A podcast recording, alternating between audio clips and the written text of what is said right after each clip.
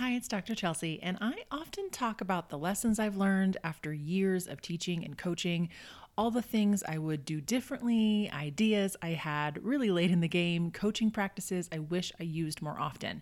So, today I want to talk about one of those lessons so that you can get started a whole lot sooner in your career than I did because I started teaching dance in high school and was coaching high school dancers shortly after that. But I didn't gain my expertise in sports psychology for years later.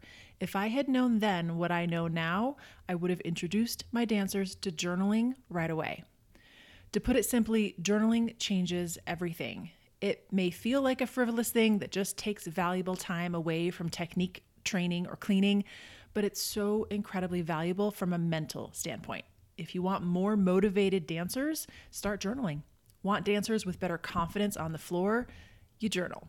Want to help them learn more about themselves and improve even faster? Journal. If you want dancers to be closer and build a deeper personal connection, okay, I think you get the idea. In this episode, I'm going to walk through my recommended practice for journaling with dancers. Welcome to the Passion for Dance podcast. I'm Dr. Chelsea, a former professional dancer and dance team coach turned sports psychologist. This podcast focuses on four main pillars motivation, resilience, mindset, and community. Each week, you'll learn actionable strategies, mindsets, and tips to teach your dancers more than good technique. This is a podcast where we can all make a lasting impact and share our passion for dance. Let's do this.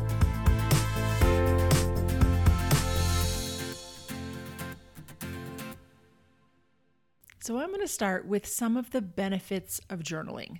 There is ample research in this field, but here are some of the highlights of the positive influence a journal can have in your life. Are you ready for this list?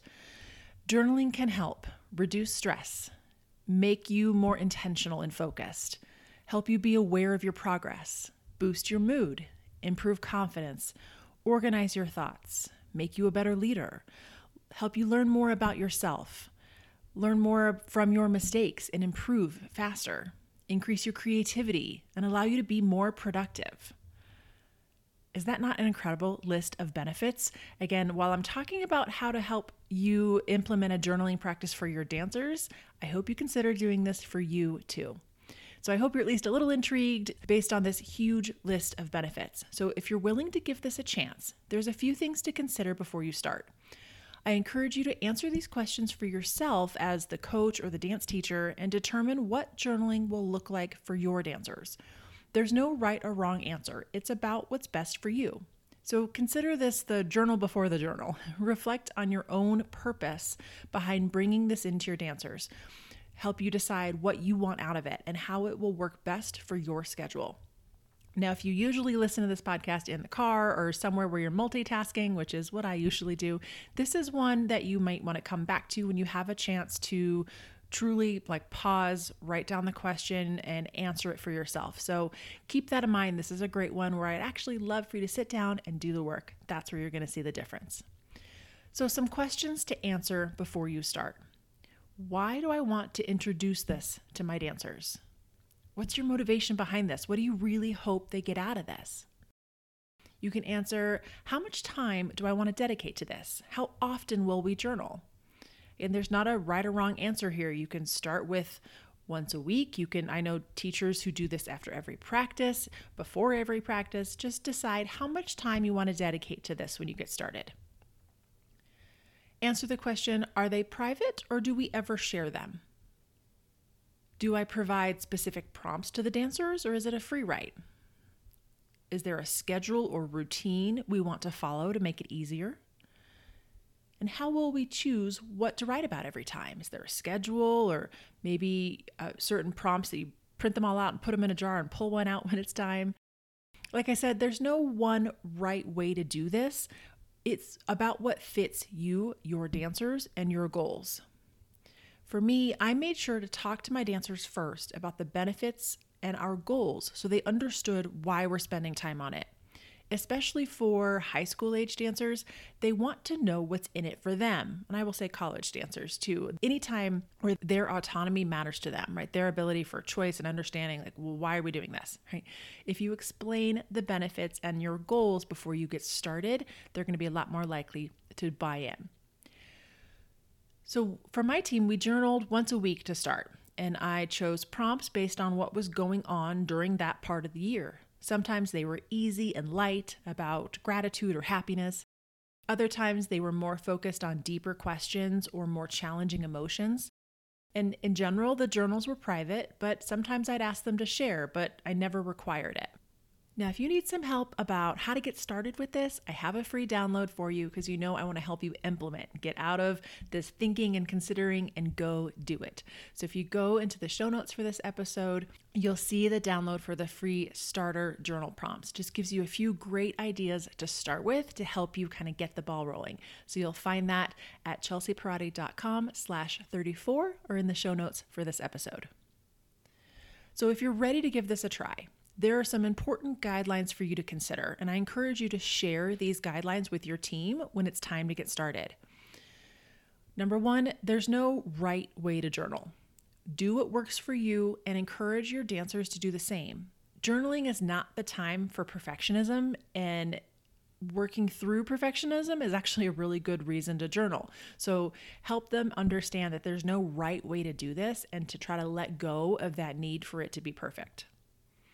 Number two, don't worry about grammar and spelling, just let it go. This kind of goes back to perfectionism. If you're all worried about proper grammar spelling things properly, this isn't the time. You want your thoughts to just flow. So don't worry about it. It's not going anywhere, it's just for you anyway.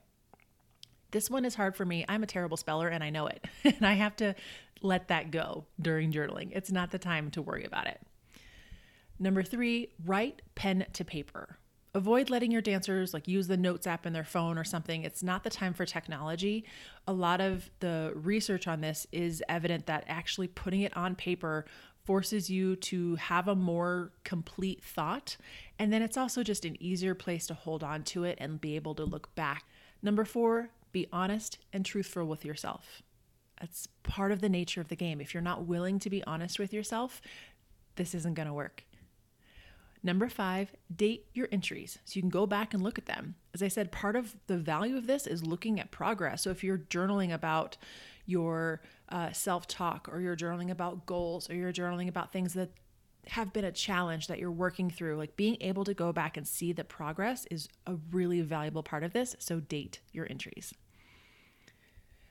Number six, let your stream of consciousness flow. Try not to edit your thoughts like I was saying about worrying about spelling and grammar, don't worry about trying to make a proper essay out of this or just let your consciousness flow. Even if it comes out kind of jumbled just let your thoughts come out. That's the idea is to not edit yourself on the way out. Just let it go. And number 7 consistency is key. Not so much what you write or how you set up the journaling practice that matters. What matters is you stick to it Another important aspect to this is what to expect when you start. So, I want to give you a few clarifications to make sure you understand what to expect from your dancers when you start this so you know how you might address it if things come up. Journaling can be emotional. Depending on what you ask your dancers to write about, it could bring up some difficult emotions, and that's okay and even a good thing. There are clear long term benefits for mental health, but if it stirs up some emotions, don't shy away from that writing helps work through those emotions, so it's a good thing. If you're worried about this, start simple. Ease in with light-hearted journaling on topics like happiness or gratitude to help them get used to bringing up emotions and work your way into the more challenging ones. But let them know that getting emotional about this is okay and normal. It's part of the process. Sometimes journaling feels hard and you don't want to do it. You don't have to force it, but get in the practice of writing something every time you're scheduled to do it. It doesn't matter what you write, but write something. This is a mental skills practice in and of itself. You show up and journal because you're committed, even when you don't feel like it. For many dancers, it may not feel easy right away, or really ever for some of us, but stick with it and give yourself grace if it feels hard. When people first start journaling, they can feel shame around the fact that they don't know what to write. I've heard dancers say, like, oh, this should be easy. What's wrong with me? Be careful of those types of reactions because then the journal process is actually stirring up the negative self talk. And of course, we don't want that. It may not be easy for everyone, and there's nothing wrong with you if this is hard at first. That's where prompts come in handy to help you get unstuck. But ultimately, ensure your dancers that if it feels hard, that's okay. It'll get easier. There's nothing wrong with them. Like with most things in dance, mistakes are normal and okay. The journal doesn't have to look pretty. Your dancers may start to compare handwriting or colors, and there's no rule that says it has to look pretty or that it will be more valuable if it is pretty. So, messy is okay. Our thoughts are messy let them know that that's part of this process of just letting it go.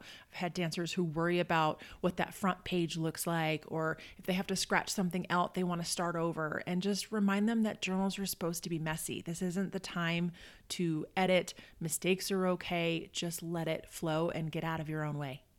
Finally, if you get off track, you don't have to quit our schedules change. Things get hard, right? So if you miss a day, like don't throw away the whole season because you missed it for a little while. Jump right back into it. Okay, I want to make sure to leave you with the clear process for how to do this. So, here are five simple steps to start this journaling process. Step one decide how often you want your dancers to journal and choose the specific schedule. If you're easing into it, maybe you journal at the end of every Friday or Wednesday before warm up, whatever works best. If team building is part of what you're hoping for, you can do one day a week for self reflection and one day a week where you swap journals with a person and write something encouraging to that dancer. You can implement a Teammate Tuesday, for example, if that's one of the goals of journaling.